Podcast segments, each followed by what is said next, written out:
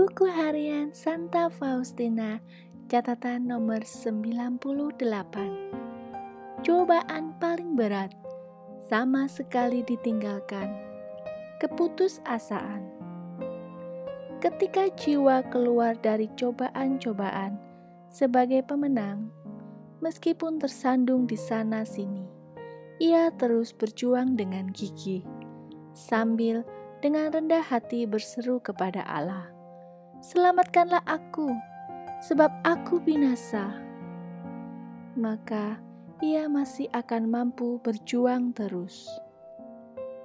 Tetapi pada tahap ini, jiwa tenggelam dalam malam yang mengerikan. Yang ia lihat dalam dirinya hanya dosa. Ia merasa ketakutan. Ia melihat dirinya sama sekali ditinggalkan oleh Allah ia merasa dirinya menjadi sasaran kebencian Allah. Tinggal satu langkah lagi, ia akan menjadi putus asa. Jiwa itu berusaha sebaik-baiknya untuk membela diri. Ia berusaha membangkitkan kepercayaan dirinya, tetapi semakin ia berdoa, semakin ia merasa tersiksa, seolah-olah doa ini semakin membangkitkan murka Allah. Jiwa itu mendapati dirinya ditempatkan di puncak suatu gunung yang tinggi, persis di pinggir suatu jurang.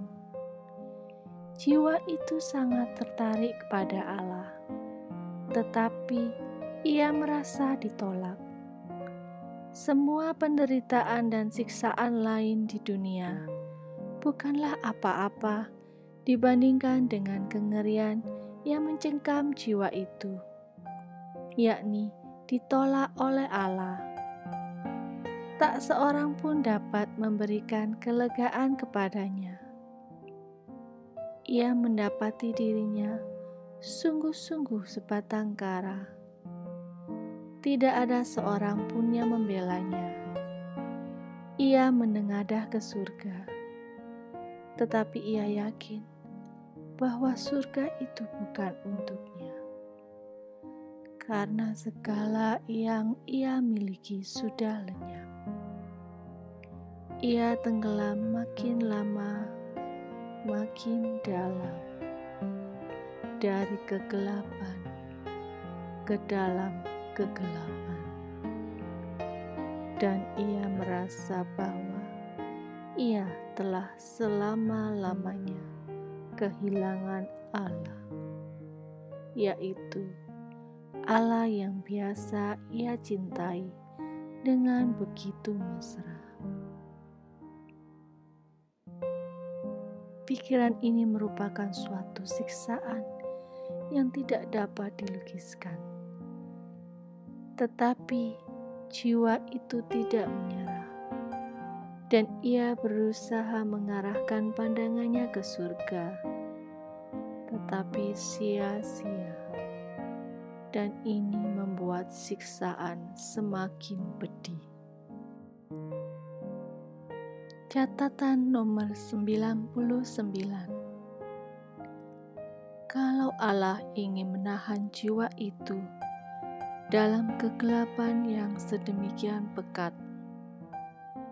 Tak seorang pun akan mampu memberikan terang kepadanya. Ia merasa ditolak oleh Allah dengan cara yang keras dan mengerikan. Dari dalam hatinya meluncur keluh kesah yang memilukan. Sedemikian memilukan sehingga tak seorang imam pun akan memahaminya, kecuali kalau ia sendiri sudah pernah mengalami cobaan-cobaan seperti ini. Di tengah siksaan ini, setan menambah penderitaan jiwa itu dengan mengolok-ngoloknya. Apakah engkau akan bertahan dalam kesetiaanmu? Inilah ganjaranmu. engkau ada dalam kekuasaan kami. Tetapi setan hanya memiliki kekuasaan atas jiwa itu sebatas Allah mengizinkannya. Dan Allah tahu seberapa berat beban yang dapat kita tanggung. Apa yang telah engkau peroleh dari mati raga-mati ragamu? Tanya setan. Dan dari kesetiaanmu kepada peraturan, apa gunanya semua usaha itu? Engkau telah ditolak oleh Allah. Kata ditolak ini menjadi ibarat api yang menyambar setiap saraf sampai ke sumsum -sum tulang ia menusuk tepat mengenai seluruh dirinya. Siksaan itu mencapai puncaknya. Jiwa itu tidak lagi mencari pertolongan ke mana pun. Ia menjadi kecut dan tidak mampu melihat apa-apa lagi. Seolah-olah ia telah menyerah, menerima siksaan karena ditinggalkan Allah. Saat yang tidak dapat aku lukiskan dengan kata-kata. Inilah sakratul maut jiwa. Ketika untuk pertama kalinya saat siksaan itu mendekat, aku direngut darinya oleh kuasa ketaatan suci. Karena cemas akan penampilanku, suster pimpinan para novis menyuruhku pergi mengaku dosa. Tetapi Bapak pengakuan tidak memahamiku, dan aku sama sekali tidak mengalami kelegaan. Oh Yesus, berilah kami imam-imam yang berpengalaman.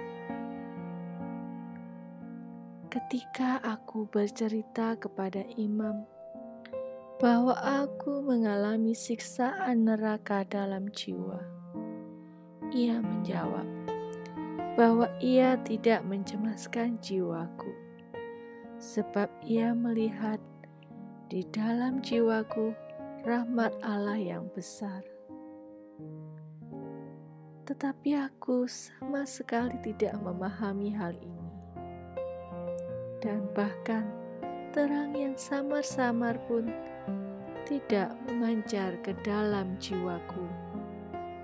Catatan harian nomor 100 Kemudian kekuatan ragaku mulai meninggalkan aku dan aku tidak dapat lagi melaksanakan tugas-tugasku.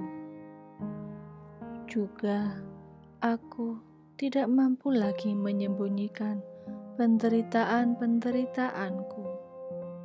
Meskipun aku tidak mengatakan sepatah kata pun tentang deritaku, rasa sakit yang membayang di wajahku tidak dapat menyembunyikan keadaanku. Pimpinan mengatakan kepadaku bahwa para suster telah datang kepadanya sambil mengatakan, "Apabila mereka melihatku di kapel, mereka tergerak oleh belas kasihan karena aku tampak sedemikian memprihatinkan." Tetapi, kendati semua usaha, jiwaku tidak mampu menyembunyikan penderitaan yang sedemikian berat.